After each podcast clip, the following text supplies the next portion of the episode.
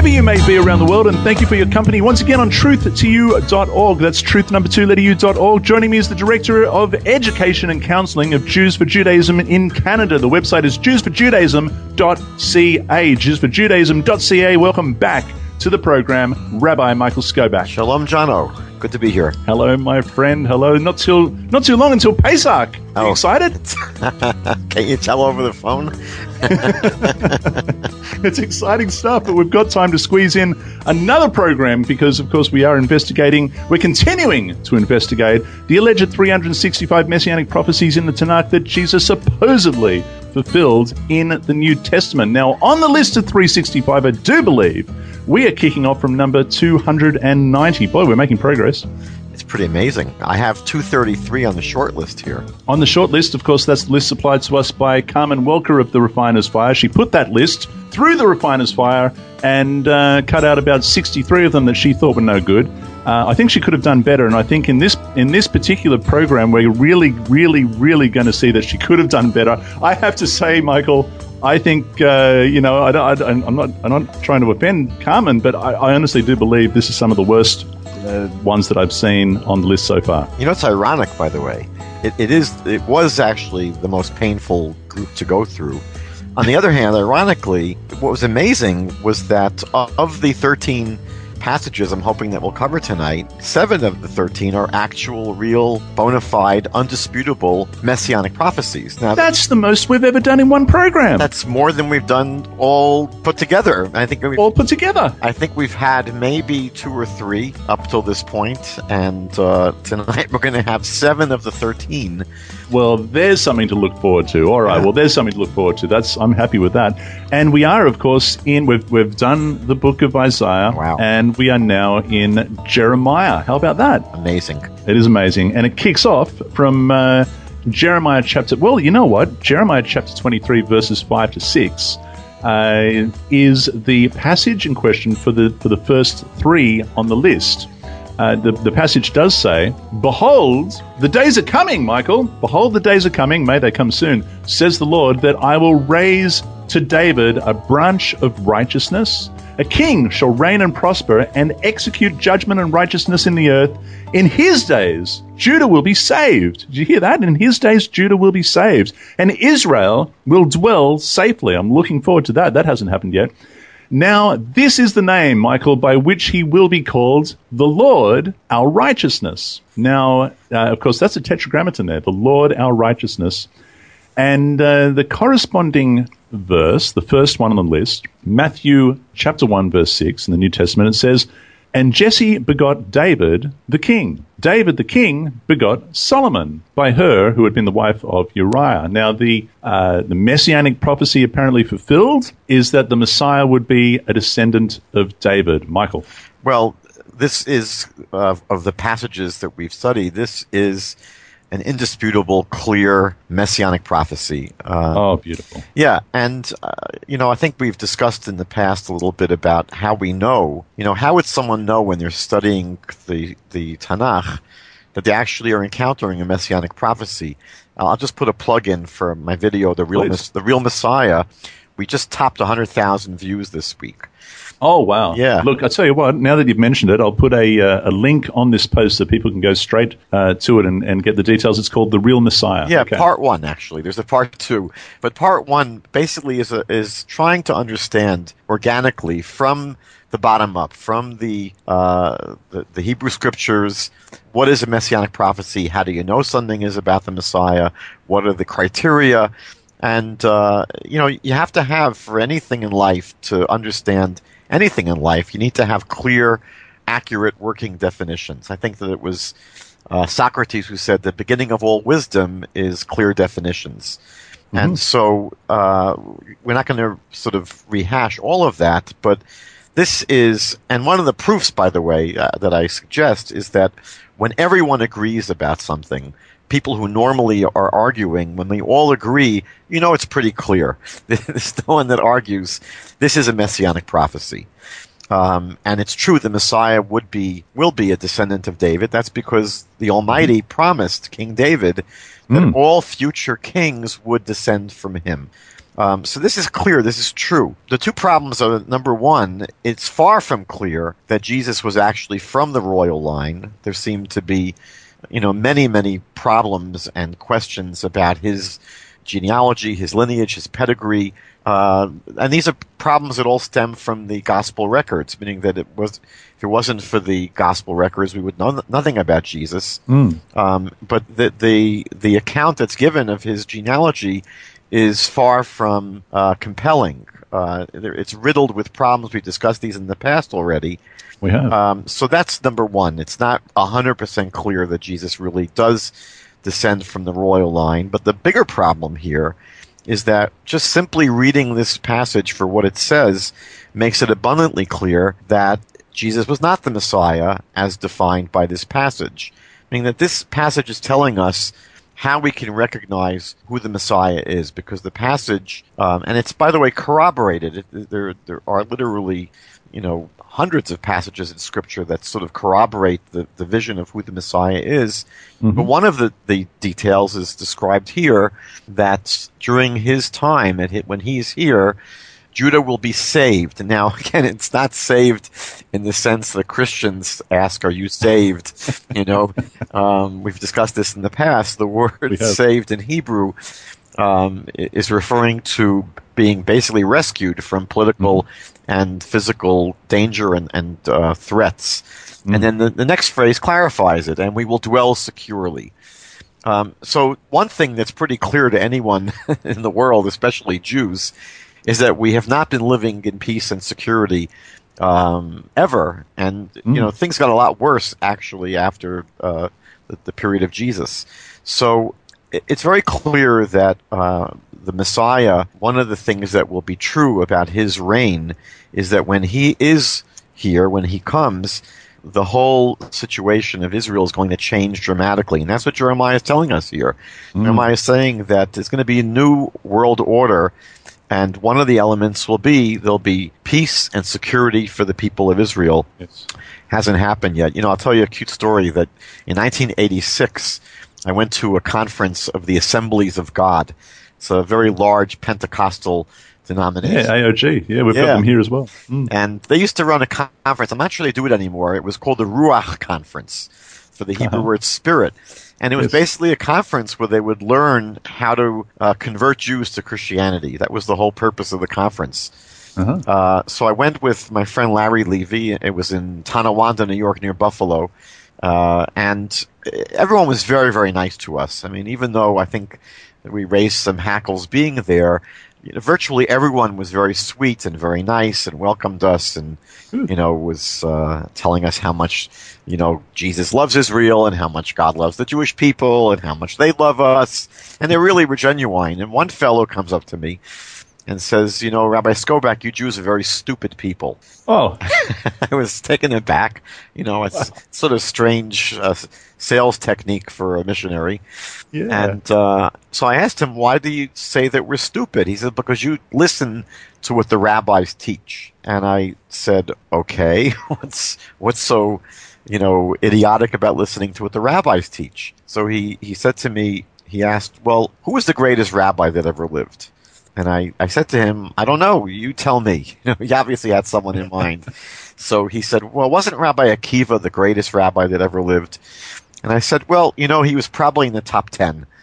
And uh, Rabbi Akiva was a great, great sage mm. uh, who lived about 100 years or so after Jesus. Mm. And uh, so this fellow says to me, well, don't you remember Rabbi Skobac that Rabbi Akiva had identified Bar Kokhba as the Messiah. Rabbi Akiva said that Bar Kokhba would be the Messiah. Now, Bar Kokhba was a, a, a J- Jewish military leader, mm-hmm. and he actually led a rebellion against the Romans. Mm, Simon Bar Kokhba. Simon yeah. Bar Koziba or Bar Kokhba. And, uh, and he said to me, look, you see that Rabbi Akiva was wrong about who he thought the Messiah was. So his point was that if Rabbi Akiva, the greatest rabbi, was wrong about the Messiah, then obviously all the other rabbis could be wrong for rejecting Jesus, in which case the Jews are very stupid for following the rabbis. And he felt very happy with himself that he had he thought he had scored this big point. So I was smiling inside because this very exchange that we were having actually took place over 100 years ago in Europe with one of the greatest rabbis of the time, the Brisker mm-hmm. Rav, Chaim of Brisk. And he actually had this exact interchange with a Christian missionary. So I basically just stole his lines. And uh, so I asked this, this missionary, I said, well, you know, you're putting down all the Jews for following the rabbis, and you're assuming that Rabbi Akiva was wrong about Bar Kokhba being the Messiah. I said, How do you know that Rabbi Akiva was wrong? I said, What makes you so sure that Bar Kokhba wasn't the Messiah? So he looked at me like I was out of my mind. Like, what do you mean Bar Kokhba was the Messiah? He said, What are you talking about? He was killed by the Romans and didn't bring peace to the world. now, you know, he didn't get it so fast. It took him about 30 or 40 seconds to realize, oh, oh, wait a second. yeah, he realized he really stepped into that one.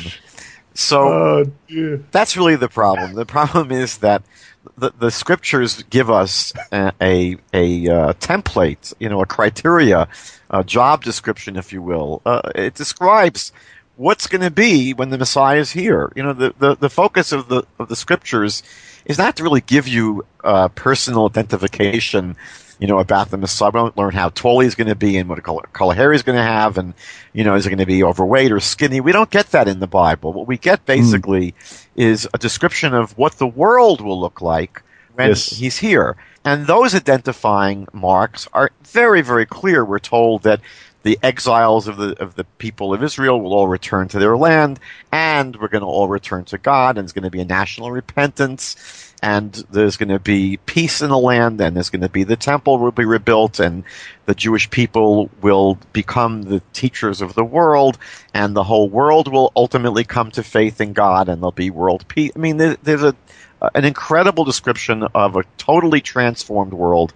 That's what we have in this passage in Jeremiah and it just simply has zero to do with Jesus. And Christians are forced to sort of fall back on this, this refrain of, well, Jesus will accomplish this when he returns for his second coming, which is mm-hmm. nice. We always say that necessity is the mother of invention, but it, it, still wouldn't prove that Jesus is the Messiah now. Meaning that if no, that's right. If they want to say that when he comes back, we'll see, fine. But that's yeah. not the Christian perspective. Their perspective is no, he is the Messiah, and yet they're forced to say, however, he will only fulfill these messianic prophecies when he returns. So it really mm. puts them in a in an uncomfortable situation, and that's really going to be the theme of tonight's program. that really, really is. Now, the next one on the list, uh, the same passage, uh, John thirteen thirteen is the corresponding verse, and it does say. This is Jesus talking. You call me teacher and Lord, and you say, "Well, for so I am." And uh, the prophecy fulfilled, apparently, is that, is that the Messiah would be God. Now, this genre was really painful. This one, it, it really, I, I, I, try my hardest to, uh, you know, put myself into the seat, you know, to the thinking of the Christian that's making this sure. list up. And it, it really hurt going through this one. Um, it's really typical of what I, I would call a soundbite approach to proof texting that basically ignores the very clear thrust of the scriptures, mm. both locally and globally. Um, is it really true that the clear teaching of the Tanakh is that the Messiah would be God himself?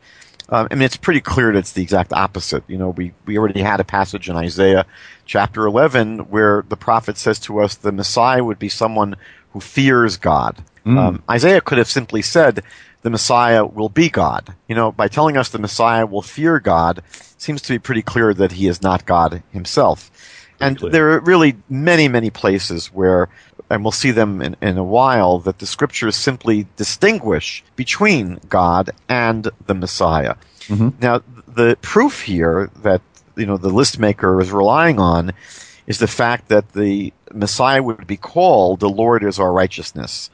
And uh, their assumption is that if that's what the Messiah is called, then he must be the Lord, you know, the Almighty, the the Tetragrammaton, Yud Hey Vav Hey. Mm. The problem is that you'll see in Jeremiah 33 verse 16 that Jerusalem is called by the very same name. That's right. Um, yeah. You know, no one's going to suggest that Jerusalem is the creator of the world.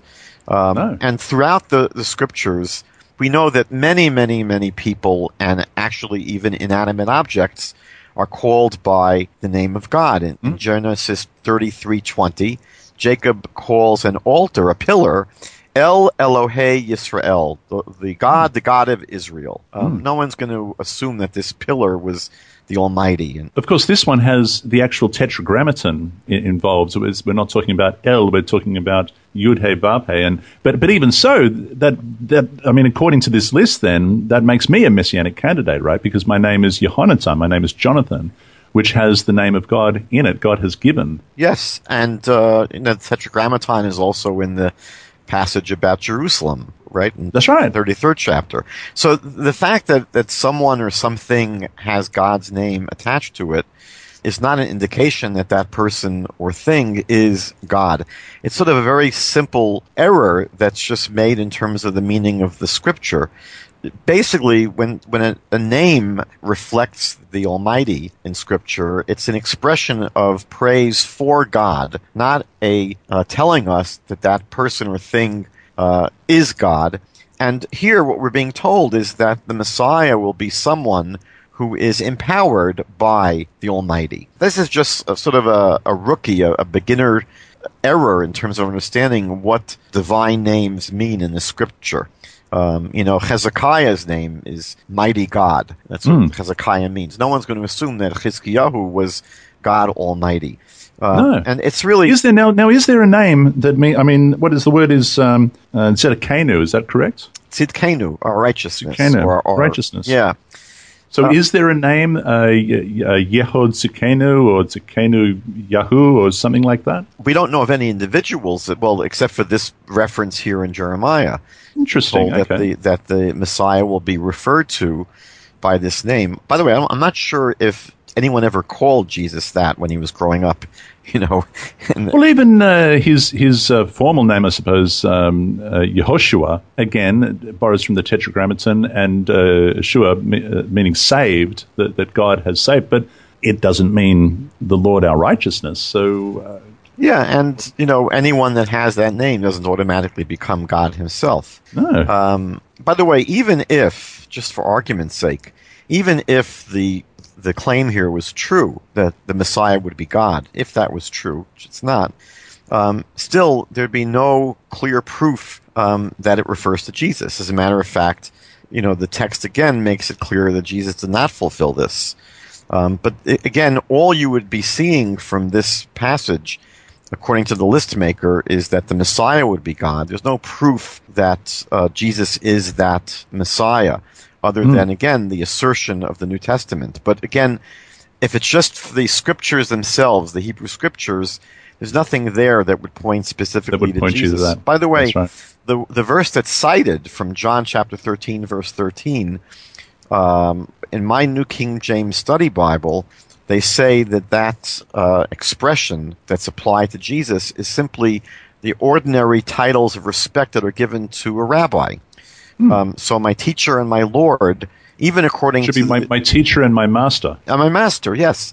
Um, the, the New King James Study Bible says are not titles of divinity. They're simply titles of respect that any rabbi Yes. would be given. So th- this is a disaster, this uh, 234. Absolutely is. Um, it gets worse, unfortunately. The next one is that borrows from the same passage, Jeremiah 23, verses 5 and 6, and the New Testament uh, verse that correlates apparently 1 Timothy chapter 3, verse 16, uh, which says, And without controversy, great is the mystery of godliness. God was manifest in the flesh, justified in the spirit. Let me read that again. God was manifest in the flesh. God was justified in the spirit, is what it's saying. God was manifest in the flesh, justified in the spirit, seen by angels, preached among the Gentiles, believed on in the world, received up in glory. Now, the uh, the messianic prophecy fulfilled, uh, according to this one, is thus Messiah would be both God and man. Well, th- this is sort of uh, triple dipping. I mean, we just uh, had in the previous citation the claim that the Messiah would be God, and now the same verse is being used to prove that the Messiah would be God and man. Um, so it's, a, it's, an interesting thing, isn't it? Because I think, correct me if I'm wrong, but was it the Council of Nicaea that uh, legislated that uh, that Jesus was fully man and fully God, 100% man and 100% God, which is another one of those Christian mathematical conundrums, I think. But I think that's where it comes from, right? It's not. I mean, a lot of people believe that that verse is in the Bible, but you won't find a verse in the Bible, in, in the Christian Bible that says Jesus was fully man and fully God. Well, look, you know, we don't need a verse to prove that he was fully man. Good with that. You know, he was simply someone that existed 2,000 years ago. The problem is that that expression itself is impossible, meaning someone to be fully man means that they're 100% man. Mm. Now, for a person to be 100% man excludes the fact that they could be God, because if they're God, then they're certainly not a normal man. They're certainly mm. not a man. So it, it is a logical inconsistency. It's a logical fallacy to be both 100% fully God and fully man. Um, but I think it was Tertullian who said that I believe because it's absurd. He felt that to believe something that made sense, there was no virtue in it. So the fact that right. it was difficult to believe made it more virtuous. Um, but here, you know, we already have, you know, uh, in this one verse, Jeremiah 23, mm-hmm. three prophecies fulfilled, citing the same verse. Mm-hmm. Um, and it's interesting, the very next verse that's cited on this list, Jeremiah chapter um, 30, verse 30 it, that itself sort of proves that the Messiah would not be God and man. It says there that they will serve the Lord their God and David their king. It doesn't say they will serve their Lord God David. Um, it distinguishes, differentiates between God and the king who will be from the line of David. And it goes on to say, God saying, whom I will raise up for them. Yeah. It, it simply, uh, again, flies in the face of the rest of the Bible, which makes it eminently clear that the Messiah would not be God. Um, mm. And it's interesting also, I don't want to try and speculate on what First Timothy really means, but to say that God was manifest in the flesh, you know, when you think about it, um, in some way, all humans are created in the image of God. And True. you could therefore say, really, that God is manifest really through all of his creatures, all of the human beings that exist. We reflect mm. divinity. We testify to our Creator. And there's a bit of godliness in us in the sense that we partake of some similarities with God.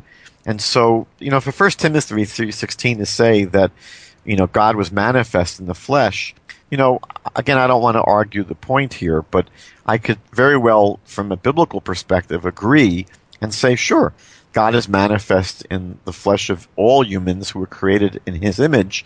It doesn't prove that those human beings are therefore divine, that they're God, uh, that they're creators. Um, so the interesting thing, by the way, is that that particular verse uh, there, not every uh, English translation will have God was manifest in the flesh. It does say so in the New King James, but it has a little asterisk there. And if I follow that down in the tiny little bitsy writing, it says the NU text reads, who, as in who was manifest in the flesh, uh, continuing with the theme of, of uh, Jesus. Jesus was manifest in the flesh, justified by uh, in the spirit and saved by angels, blah, blah, blah, blah. Yeah, so it takes the edge off of the proof text there. Takes the edge off. Now, uh, the next one, as you as you read, it says uh, Jeremiah chapter thirty, verse nine. But they shall serve their God, uh, the Lord their God, and David their king, whom I will raise up for them the uh, the verse in the New Testament. In fact, we got a couple. John chapter 18, verse 37. Pilate therefore said to him, Are you a king then? And Jesus answered and said, Bingo. And uh, Revelation chapter 1, verse 5. And from Jesus Christ, the faithful witness, the firstborn of the dead, and the uh, ruler over the kings of the earth, to him who loved us and washed us from our sins in his own blood. Okay. Okay. And the uh, and the and the messianic prophecy fulfilled is born a king. Well, there's nothing here in Jeremiah about this person being born a king. It's sort of uh, a meaningless phrase because no one. Well, is, I guess I guess what what what Carmen's claiming is that the Messiah would be born. Yeah, the sense I got is that the, that the he's born actually a king, meaning that uh, he's you know there's some people are are born uh, you know, with red complexion. Some people are born a little bit overweight. hey, now that's a good question. Let me ask you this. so, just because, I mean, listen, David had a number of sons, it does not follow automatically that they are going to be the Mashiach, that they're going to be anointed king. Exactly. In fact, one of them thought he was, and uh, while he was celebrating the fact, or what he thought was going to be, a, uh, it was in the bag. Solomon was anointed king. Yes. So the the idea of here is sort of a meaningless concept that no one is born a king you can be born to be a king, which is certainly mm-hmm. something that's true. But there's there's no indication at all uh, in the story of Jesus that he was born a king or that he ever even served as a king or ruled as a king. Again, it's simply an assertion that Christians make that Jesus was king of the Jews. But what does that mean? Um, you know, he, he was never anointed as a king. He never served as a king. He never ruled. Meaning that when we understand what the concept in the Bible of a king is, that has no application to Jesus whatsoever. The, at most, they will be able to say that, well, when he returns, he will reign. Um, mm. But again, we're talking here about a list that Jesus allegedly fulfilled. And to say that he'll do it when he comes back is not really helpful. And it's mm. clear that he was not a king while he was living during his three year ministry. He never served as a king. He never was a king. He, he was basically someone who had to run away and hide from the Romans all the time. Mm. Um, but it's true. This is actually, you know, in this list, this happens to be a real messianic prophecy. It is about the person of the Messiah. But when you read the succeeding verses, which the list maker conveniently left, left out, verses 10 to 11. Oh, can I read it? Oh, it says, yeah. Therefore, therefore do not fear, O my servant Jacob. Uh-huh says the Lord, nor be dismayed, O Israel, for behold, I will save you from afar, and your seed from the land of their captivity. Jacob shall return and have rest and be quiet, and no one will make him afraid. For I am with you, says the Lord, to save you. Though I make a full end of all nations where I have scattered you, yet I will not make a complete end of you, but I will correct you in justice and will not let you go altogether unpun- unpunished. Wow. Yeah, so this is really sort of a, a, recapitulation of what we read in Jeremiah 23 that the, the, the portrait, the description of the messianic era of the Messiah will be one in which Israel returns to their land and lives there in peace. Um, and again, the, the verses here in this chapter just make it very clear that it had nothing to do with Jesus. There's no mm-hmm. connection between Jesus and this passage in Jeremiah. Well, the next one on the list gets worse. Uh, Jeremiah chapter 31, verse 15. It does say, Thus says the Lord, a voice was heard in Ramah, lamentation and bitter weeping. Rachel weeping for her children, refusing to be comforted for her children because they are no more. Now, Michael, it uh, takes us to the New Testament and, of course, takes us to uh, the massacre of the innocents. Um, of course, we know about that in the Exodus story, but here we have one where Herod apparently uh, seeks to kill the children because he understands that there's a believes that there's a, uh, a king coming to replace him, and in order to uh, eradicate the problem, he apparently there's the massacre of, of, the innocents, and and it says in verse 17, then was fulfilled what was spoken by Jeremiah the prophet, saying, and it quotes this very verse. Thoughts? Yeah, this was one of the most painful ones on the list. This one was really. Uh, this was this was almost impossible to fathom. Um, mm. First of all, this is not a messianic prophecy. So when mm-hmm. you study Jeremiah chapter 31, by the way, in a, in a Jewish version, it would be 31 verse 14. Chapter 31, for some reason, the pagination is uh, one verse off. Mm-hmm. Um, so it's not a passage about the Messiah. And um, verses 16 and 17, or I guess um, 15 and 16, mm-hmm. Um, in a Jewish uh, version, make it very, very clear that what Jeremiah is describing is not a massacre of children. Um, what he says initially is that these children will be einenu, which simply means gone or missing. It doesn't say that the children will be murdered, uh, massacred. And the, the next verses in Jeremiah plainly say that they will return from their enemy's land and that they will return to their borders. So Jeremiah is not speaking about children who are going to be killed. He's simply speaking about children who were taken into captivity, into exile, and the promise is that they will return from their exile.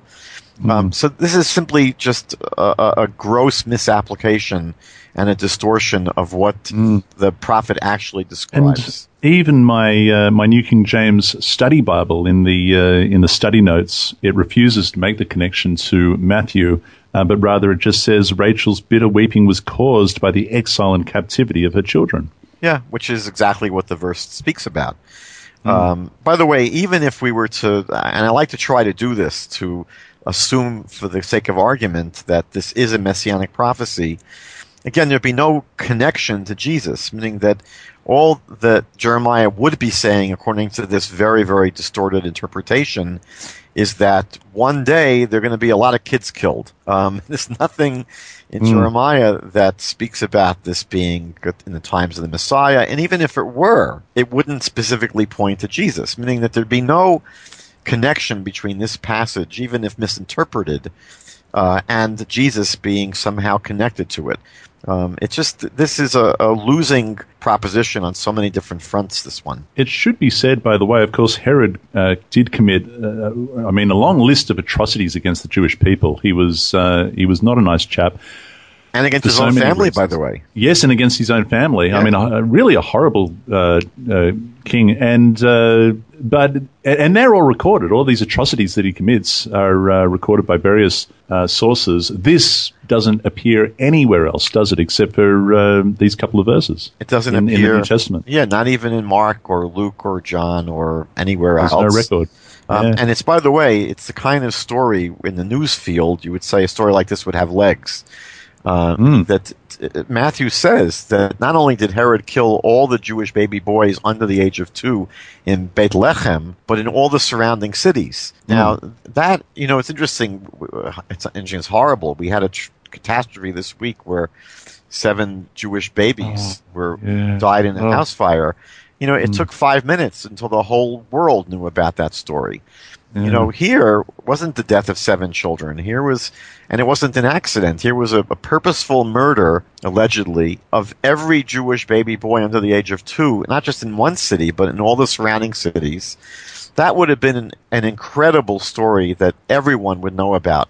Josephus mm. doesn't mention it. Josephus writes about what, you know, certain emperors had for lunch, and he doesn't mention this massacre. Mm. Um, it's not in the Talmud. There's no Jewish fast day that was organized around this. I mean, it just simply escapes the notice of everyone except for this assertion that Matthew makes.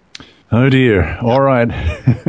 the next one on the list Jeremiah chapter 31, verse 22. How long will you gad about? What? How, how does someone gad about, by the way? I think you do it in Australia, don't you? I don't know. I don't. I've never. I've never used gadabout. Maybe I should add that to my vocabulary. How long will you gadabout, oh you backsliding daughter? For the Lord has created a new thing in the earth. A woman shall encompass a man. Well, I'm not kidding. This is. It's been joined to Matthew chapter one, verse 18 to 20, which is the uh, the virgin birth story of Jesus. Uh, now, the, the the messianic prophecy fulfilled is that it says born of a virgin, Michael. Yeah, this is another really, really painful one uh, to to look at. Um, not even my severely hyperactive Open Bible uh, awards this a messianic star, meaning that, that this is just uh, not a messianic prophecy. It's embarrassing, um, Michael. Yeah, this is a this. I think there has to be a new new revised standard version. Uh, I think this needs to go back through the refiner's fire for be, a little bit longer. This needs to be sent back. yeah. Um, it's a bit sad. Yeah. There's, by um, the way, nothing at all in this verse in Jeremiah, not a shred, not a hint that it's speaking about any kind of virgin. Um, now, the previous verse does have a reference to Besulat Yisrael. Mm-hmm. Um, you know, you could see the, usually translated as the maiden of Israel or the virgin of mm-hmm. Israel. Um, but it's very clear that that expression is not about a particular young virgin from the No. people of Israel. It's really an expression about the ten northern tribes of the kingdom of Israel. And you see that really in the beginning of this chapter. If you go back to Jeremiah chapter 31, the first three verses make it very clear that the context here is speaking about a nation, uh, not uh, one particular girl. And Well, again, this is what I've got in the um, in the study notes of my New King James. It says uh, it says a new thing probably refers to the fact that Virgin Israel would encompass or cling to her divine bridegroom. Would that be fair? I mean, what do you think about that? Well, if the bridegroom would be God, and uh, it's a prophecy about uh, the the northern tribes returning, you know, to re-embrace God. You know, that's part of the uh, one of the meta themes in the book of Jeremiah is the reunification of the northern tribes with their brethren from the kingdom Yes. of Judah. And so that's one of the, the prophecies that keeps on coming up throughout the book of Jeremiah that the kingdom of Israel is going to return. And it's, again, not just a physical return, it's a spiritual return as well. Hmm. The two go together. Um, and that they will, you know, re-embrace their God. Um, that's one of the wonderful prophecies that we're still seeing uh, and awaiting its fulfillment. So th- there's just simply nothing here in this verse about any virgin. Um, and just, as, just to reiterate, we discussed this back in Isaiah chapter 7. If it were a messianic prophecy, it would be a totally useless prophecy. I mean, what would be the point of God telling us that the Messiah is born of a virgin? It's not possible to know whether someone is born of a virgin. You know, no one was able to watch Mary wheeling Jesus in a baby carriage No. and look at him and say, "What a cute baby! He must be the Messiah because I can tell Mary that you're a virgin." That's right. It, what it, kind of sign is that? That's not a sign. yeah, it's just sort of it's it's not really a useful sign. It's very meaningless. Well, uh, it, when we don't see any relief soon, sorry, Michael. The next one is Jeremiah chapter 31, verse 31. Behold, the days are coming, says the Lord, when I will make a new covenant with the house of Israel and with the house of Judah. Corresponding verse, uh, according to the list, Matthew 26, verse 28. For this is my blood of the new covenant, which is shed for many for the remissions of sin. Now, the, uh, the prophecy fulfilled is that the Messiah would be the new covenant, Michael. This is really a very tortured reading of this passage in Jeremiah. Um, to emphasize the word tortured. Yeah, I mean, it's uh, I don't know what in the world. Ha- I think someone once said that you have to do an incredible tap dance through Scripture to arrive at this conclusion. Um, this, by the way, this passage is a messianic prophecy, meaning it's talking about something that will be taking place during the time, the reign of the Messiah. But it is not a prophecy about the Messiah. There's not a shred of indication. Not indication. about the person of the Messiah, it's about the era of the, the Messianic Yeah, age. Okay. And it's certainly not telling us in any way, shape, or form that the Messiah would be the new covenant. This is a total misunderstanding of what the new covenant is. Um, first of all, let's make it clear that this, because it is a, re- a real messianic prophecy, which is true, um, it's very clear it has not been fulfilled yet. You know, you go just a few verses later in this passage, and it tells us that one of the things that will be true of this time is that they won't have to be no, yeah, no more shall. This is verse thirty-four. Yeah. No more shall, shall uh, every man teach his neighbor and every man his brother, saying, "Know the Lord, for they shall all know me, from the least of them to the greatest of them," says the Lord. For I will forgive their iniquity and their sin I will remember no more. Well, I guess that would mean that uh, the fact that we have missionaries today teaching people to know the Lord is sort of proof that this passage has not been fulfilled. That's exactly true. That's right. so that's one means. thing. And by the way, this is probably one of the most central features of the Messianic era is that the entire world will come to know God. You know, Hmm. uh, Zechariah chapter 14, verse 9, and that day the Lord will be one and his name will be one. Hmm. And Isaiah chapter 11, that the knowledge of God will be spread about throughout the world as the water cover the seas. You have literally dozens of passages that tell us that this is going to be one of the real accomplishments of the time of the Messiah. Um, again, so when Christians say it'll happen again at the second coming or in the future, that's very nice. It doesn't help us to identify Jesus as the Messiah now. Now, in terms of what this passage is really talking about, a better translation is not a new covenant, but a renewed covenant. That God's mm-hmm. going to make a renewed covenant. And you really see this um, from Jeremiah himself in this book of Lamentations, chapter 5, verse 22.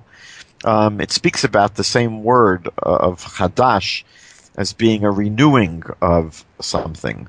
Um, and mm-hmm. really, it's speaking about a renewal of the original covenant that was made with Israel at Mount Sinai. So it's not a new Torah.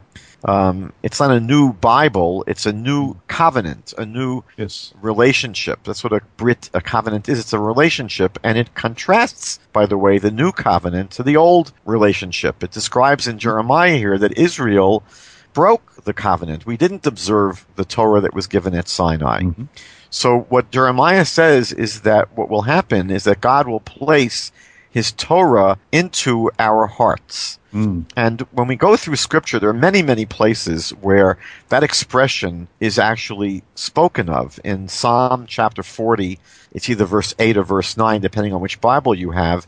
It speaks about um, you know, David saying that he desires to do the will of God because the Torah is in his heart. So the idea is that when the Jewish people didn't have this renewed covenant, we were not always consistent in keeping the Torah. And mm. a definition of having the Torah in your heart is that you will do it. Now you see this very, mm. very clearly in Ezekiel chapter 11 Ezekiel. and Ezekiel yeah. chapter 36, right? Chapter 36 verses 26 to 27 and Ezekiel chapter 11 verses 19 to 20 which speaks about God giving us a new heart and then it defines what does that mean to have a new heart and it says specifically that we will keep the commandments of the of the Torah. It says in verse uh, 36 26 I will give you a new heart and put a new spirit with, within you I will take the heart of sin out of uh, out of your flesh and give you a heart of flesh. I will put my spirit within you and cause you to walk in my statutes, and you will keep my judgments and do them. Yeah. I mean, I think that's, uh, again, by the way, in Ezekiel chapter 37 as well, you see that it's one of the, uh, we'll get to that later tonight, God willing, that mm. it's one of the elements of the messianic age is that Israel will be uh, fully Torah observant. Mm. Um, by the way, the, the reference here in Matthew 26, 28 is to what Christians call a Eucharist. Um, again, it's very, very difficult to see in Jeremiah any uh, allusion to uh, a ceremony where people will actually eat the blood and body of the Messiah. I mean, it's a, it's a it's a bizarre kind of association to take Jeremiah and then somehow get from there to the Eucharist. Drinking blood, yeah. Very bizarre. Very, very bizarre. The next one on the list is uh, we're still in Jeremiah, Jeremiah chapter 33, verses 14 and 15. Behold, the days are coming, says the Lord, that I will uh, that I will perform that good thing which I have promised to the house of Israel and to the house of Judah. In those days and at that time, I will cause to grow up to David a branch of righteousness. He shall execute judgment and righteousness in the earth. According to the list, the corresponding verse in the New Testament is Matthew. We're back at Matthew chapter 1, and it is the genealogy of Jesus again. I won't read it all, good heavens. Um, but the uh, according to the list, the messianic prophecy fulfilled is this is odd the way this is written. It says yet another prophecy that the Messiah would be a descendant of David. well, it's funny that it says yet another one because I, yeah. I went back over the list.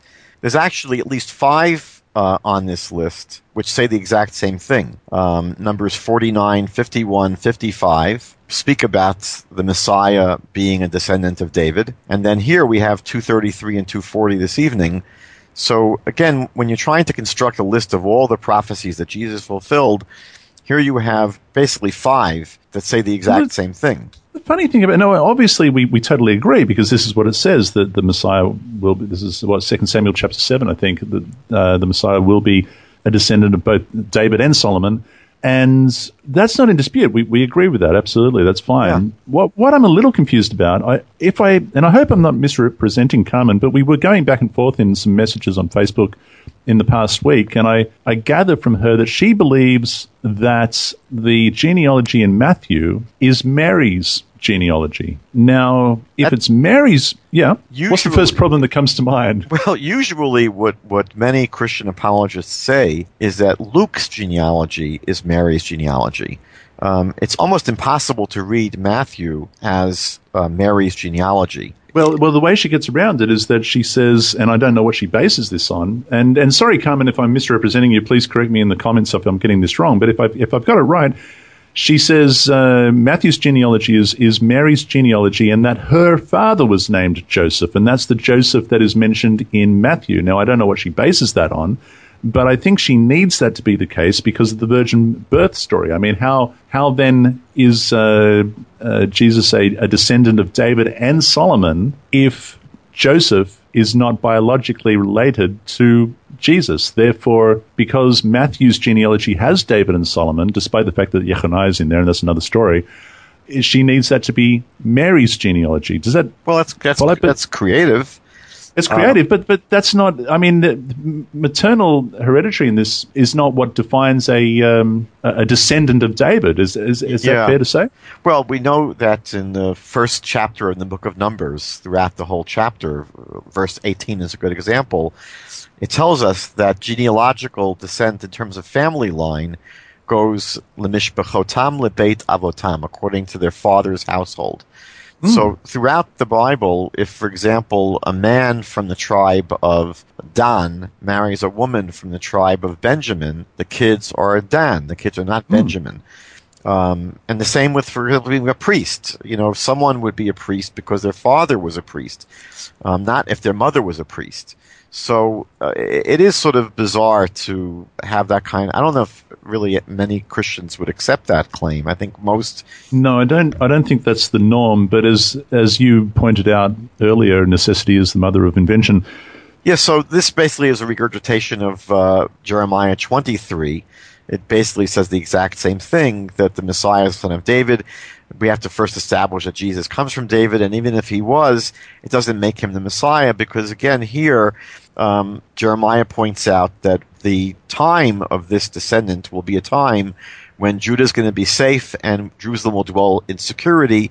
Again, that's not what happened in the times of Jesus. That's it for Jeremiah. We've got a few more for Ezekiel. Shall we keep going? Let's rock and roll. The next one is Ezekiel chapter 34, verse 2. It does say, Son of man, prophesy against the shepherds of Israel. Prophesy and say to them, Thus says the Lord God to the shepherds, Woe to the shepherds of Israel who feed themselves. Should not the shepherds feed the flocks? Well, the uh, corresponding verse, uh, according to the list in the New Testament, John chapter 10, verse 11, Jesus says, I am the good shepherd. The good shepherd gives his life for the sheep.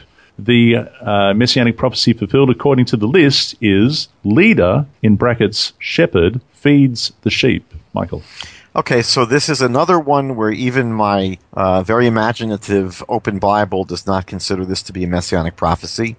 Um, And it's not. It's not a messianic prophecy. As a matter of fact, the verse does not speak about leader in the singular, it speaks about leaders in the plural. And it speaks about basically how the leaders, the teachers, should tend their sheep, meaning their people should be taken care of by the teachers, by the leaders. Um, so that's all it's talking about. There's nothing messianic here at all. And it would apply to any good teacher. Any good teacher or leader should be properly taking care of their charges. Um, So there's nothing here that specifically points to Jesus. And of course, to say that it's fulfilled by Jesus simply saying, I'm the good shepherd, well, that doesn't quite nail it for me. Um, because all it would be saying is that if it were a messianic prophecy, then the reason Jesus fulfilled it was because he said so. Um, it would be like, you know, the Bible says that the Messiah is going to come, and if Jesus simply says, I'm the Messiah, that would mean he fulfilled that prophecy. Um, so again, We've had a couple like that already, haven't we? yes, we have. So uh, the next one on the list, is Ezekiel chapter 34, verse 11. For thus says the Lord God, Indeed, I myself will search for my sheep and seek them out. Uh, and according to the list, the corresponding verse in the New Testament, Matthew chapter 15, verse 24. But he answered and said, I was not sent except to the lost sheep of the house of Israel. The prophecy fulfilled according to the list, Messiah goes after the sheep. So this is another passage where even my very hyperactive open Bible mm. does not award this a star of a messianic prophecy. And the reason is very simple. Reading the verse itself tells us it's not speaking about the Messiah, it's speaking about the Almighty himself. It's actually in the verse uh, it identifies, uh, you know, the, the, the person, the, the subject here is not mm-hmm. the Messiah. It's speaking about the Almighty God Himself. And so there's nothing messianic here about this passage. Okay, moving on, as Ezekiel chapter Ezekiel chapter 34, verse 15 to 17. I will feed my flock and I will make them lie down, says the Lord God. I will seek what was lost and bring back what was driven away, bind up what was broken and strengthen what was sick. But I will destroy the fat and the strong and feed them in judgment. And as for you, O my flock, thus says the Lord God, behold, I shall judge between the sheep and the sheep, between the rams and the goats. Interesting. Now, the uh, the verse, according to the list that corresponds there, we've got a few. Matthew chapter 10, verse 1. And when he had called his twelve disciples to him, he gave them power over unclean spirits to cast them out and to heal all kinds of sickness and all kinds of disease. Hang on a second. Let me just check the list. Is that really, uh, is that the right? Yeah. Okay. All right. Okay. I'll, I'll keep going. You're also scratching. I'd, you're also scratching. I know. I thought, I thought I must have the wrong verse. Yes. I thought I better just double check. the other one is uh, Matthew chapter 10, verse 5 to 8. Uh, these 12 Jesus sent out and commanded them, saying, Do not go into the way of the Gentiles, and do not enter a city of the Samaritans, but rather go to the lost sheep of the house of Israel. And as you go, preach, saying, The kingdom of heaven is at hand. Heal the sick, cleanse the lepers, raise the dead, cast out demons. Freely you have received, freely give. The uh, the messianic prophecy fulfilled is uh, rescue the lost, sick, and broken. Michael. Okay, so again, even my uh, very imaginative. Uh, open Bible does not consider this to be a messianic prophecy, and again, the reason is that reading the verse itself in Ezekiel identifies the subject as the Almighty Himself, um, the Lord Hashem Elohim. Um, yep. That's who it's speaking about. And yep. what I would say is this: that if this verse is included in the list as a messianic prophecy, then why not simply include every verse in the Old Testament that speaks about God and what God did and what God does? I mean, that, hmm. why is it that this verse that speaks about, you know, one of the things that God does. Why does this become a messianic prophecy? Um, it's not speaking about the Messiah, it's speaking about God. And then by hmm. extension, any verse uh, that speaks about God can therefore be, yeah, that's right. It should be on the list. We should really, as I said earlier on, we should have thousands of uh, things on this list if uh, mm. they're really speaking about. Let us praise God right now that that is not the case. Uh, the, the, next one on the list is Ezekiel chapter 34, verse 23 to 24. I will establish one shepherd over them, and he shall feed them, my servant David. He shall feed them and be their shepherd. And I, the Lord, will be their God, and my servant David, a prince among them. Now, uh, it says, I, the Lord, have spoken. Now, this is great. This is awesome. I love this because there's a number of places. We have here my servant David, and we have uh, David, a prince among them. And uh, clearly speaking about the Messiah, right? This is a messianic prophecy. We, we've hit another one, right? This is a big one, yes. Beautiful. Now, the corresponding verse, John chapter, seven, John chapter 10, verse 7 to 11. Uh, then Jesus said to them again, Most assuredly I say to you, I am the door of the sheep. Um, all who ever came before me are thieves and robbers. But the sheep did not hear them. I am the door. If anyone enters by me, he will be saved. They will go in and out and find pasture. The, the thief does not come except to steal and to kill and to destroy. I have come that they may have life and that they may have more have it more abundantly. I am the good shepherd. The good shepherd gives his life for the sheep. So, yeah, this is a bona fide, real, genuine, indisputable messianic prophecy. By the way, okay. verse 24 makes it clear that the Messiah is not God, because the scripture here says, I, Hashem, I, God, will be a God to them, and my servant David, a prince among them. So it distinguishes the prince from David yep. from the Almighty God. And it's interesting that the list maker here conveniently left out the succeeding verses that clarify this passage has absolutely nothing to do with Jesus because in the succeeding verses, we're told that I will seal a covenant of peace with them and abolish evil beasts from the land, and they will dwell securely in the wilderness and sleep in the forest, and I will make them and the surroundings of my hill into a blessing, and I'll bring rain in its time, etc. Mm. Meaning that the, the passage here in Ezekiel is a real bona fide messianic prophecy that describes the utopian future that we're mm. awaiting when the Messiah is here. Again, nothing to do with the career of Jesus. Mm. By the way, the fulfillment is simply Jesus saying, "I'm the good shepherd." So, you know, even if this were, well, it says says raised to be the one shepherd on the list here. Yeah, yeah, the Messiah will certainly be our shepherd. The question is, how do we know Jesus was the shepherd? And the only thing that the list maker points to is simply Jesus making the claim, "I'm the one." I'm the shepherd. Mm. So again, it's easy to make the claim that a person is the Messiah. That's what Jesus seems to be saying here, at least according to the list maker. He's saying, I'm the good shepherd.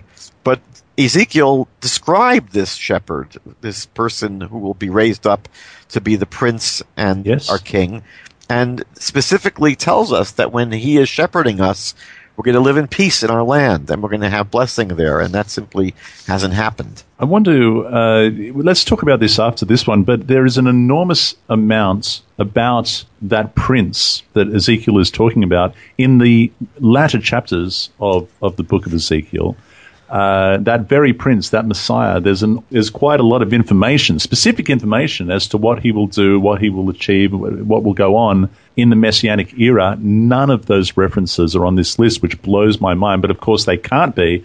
let's talk about that in just a moment because this is the last one yes. that we have in Ezekiel on the list. This is Ezekiel chapter 37, verse 24 to 27. It says, David, my servant, shall be king over them, and they shall all have one shepherd, and they shall also walk in my judgments and observe my statutes and do them, then they shall dwell in the land that I have given to Jacob my servant, where your fathers dwelt, and they shall dwell there, they, their children, and their children's children forever. And my servant David shall be their prince. Again, my servant David shall be their prince forever. Moreover, I will make a covenant of peace with them and it shall be an everlasting covenant with them. I will establish them and multiply them. I will set my sanctuary in their midst forever.